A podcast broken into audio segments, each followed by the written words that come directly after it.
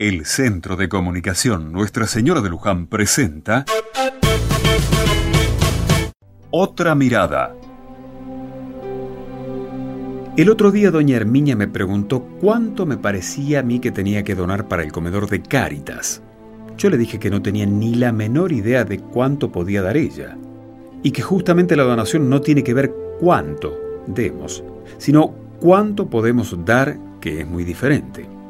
Parece que doña Herminia no se quedó conforme con la respuesta que le di y se impuso que tenía que dar más de lo que podía. Y como no le alcanzaba después para comprarse un paquete de fideos, resulta que tuvo que pedir fiado al almacenero. Y para pagar al almacenero tuvo que pedirle plata a doña Clara. Y para devolverle la plata a doña Clara le tuvo que pedir que la espere hasta que cobre la jubilación. En resumen, menudo lío en el que se metió doña Herminia. Y todo por querer dar más de lo que se tiene. La medida de la generosidad no es justamente cuánto damos, sino cómo damos.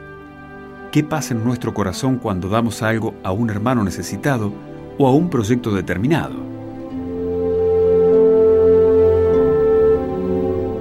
En aquel tiempo, alzando Jesús los ojos, vio unos ricos que echaban donativos en el arca de las ofrendas.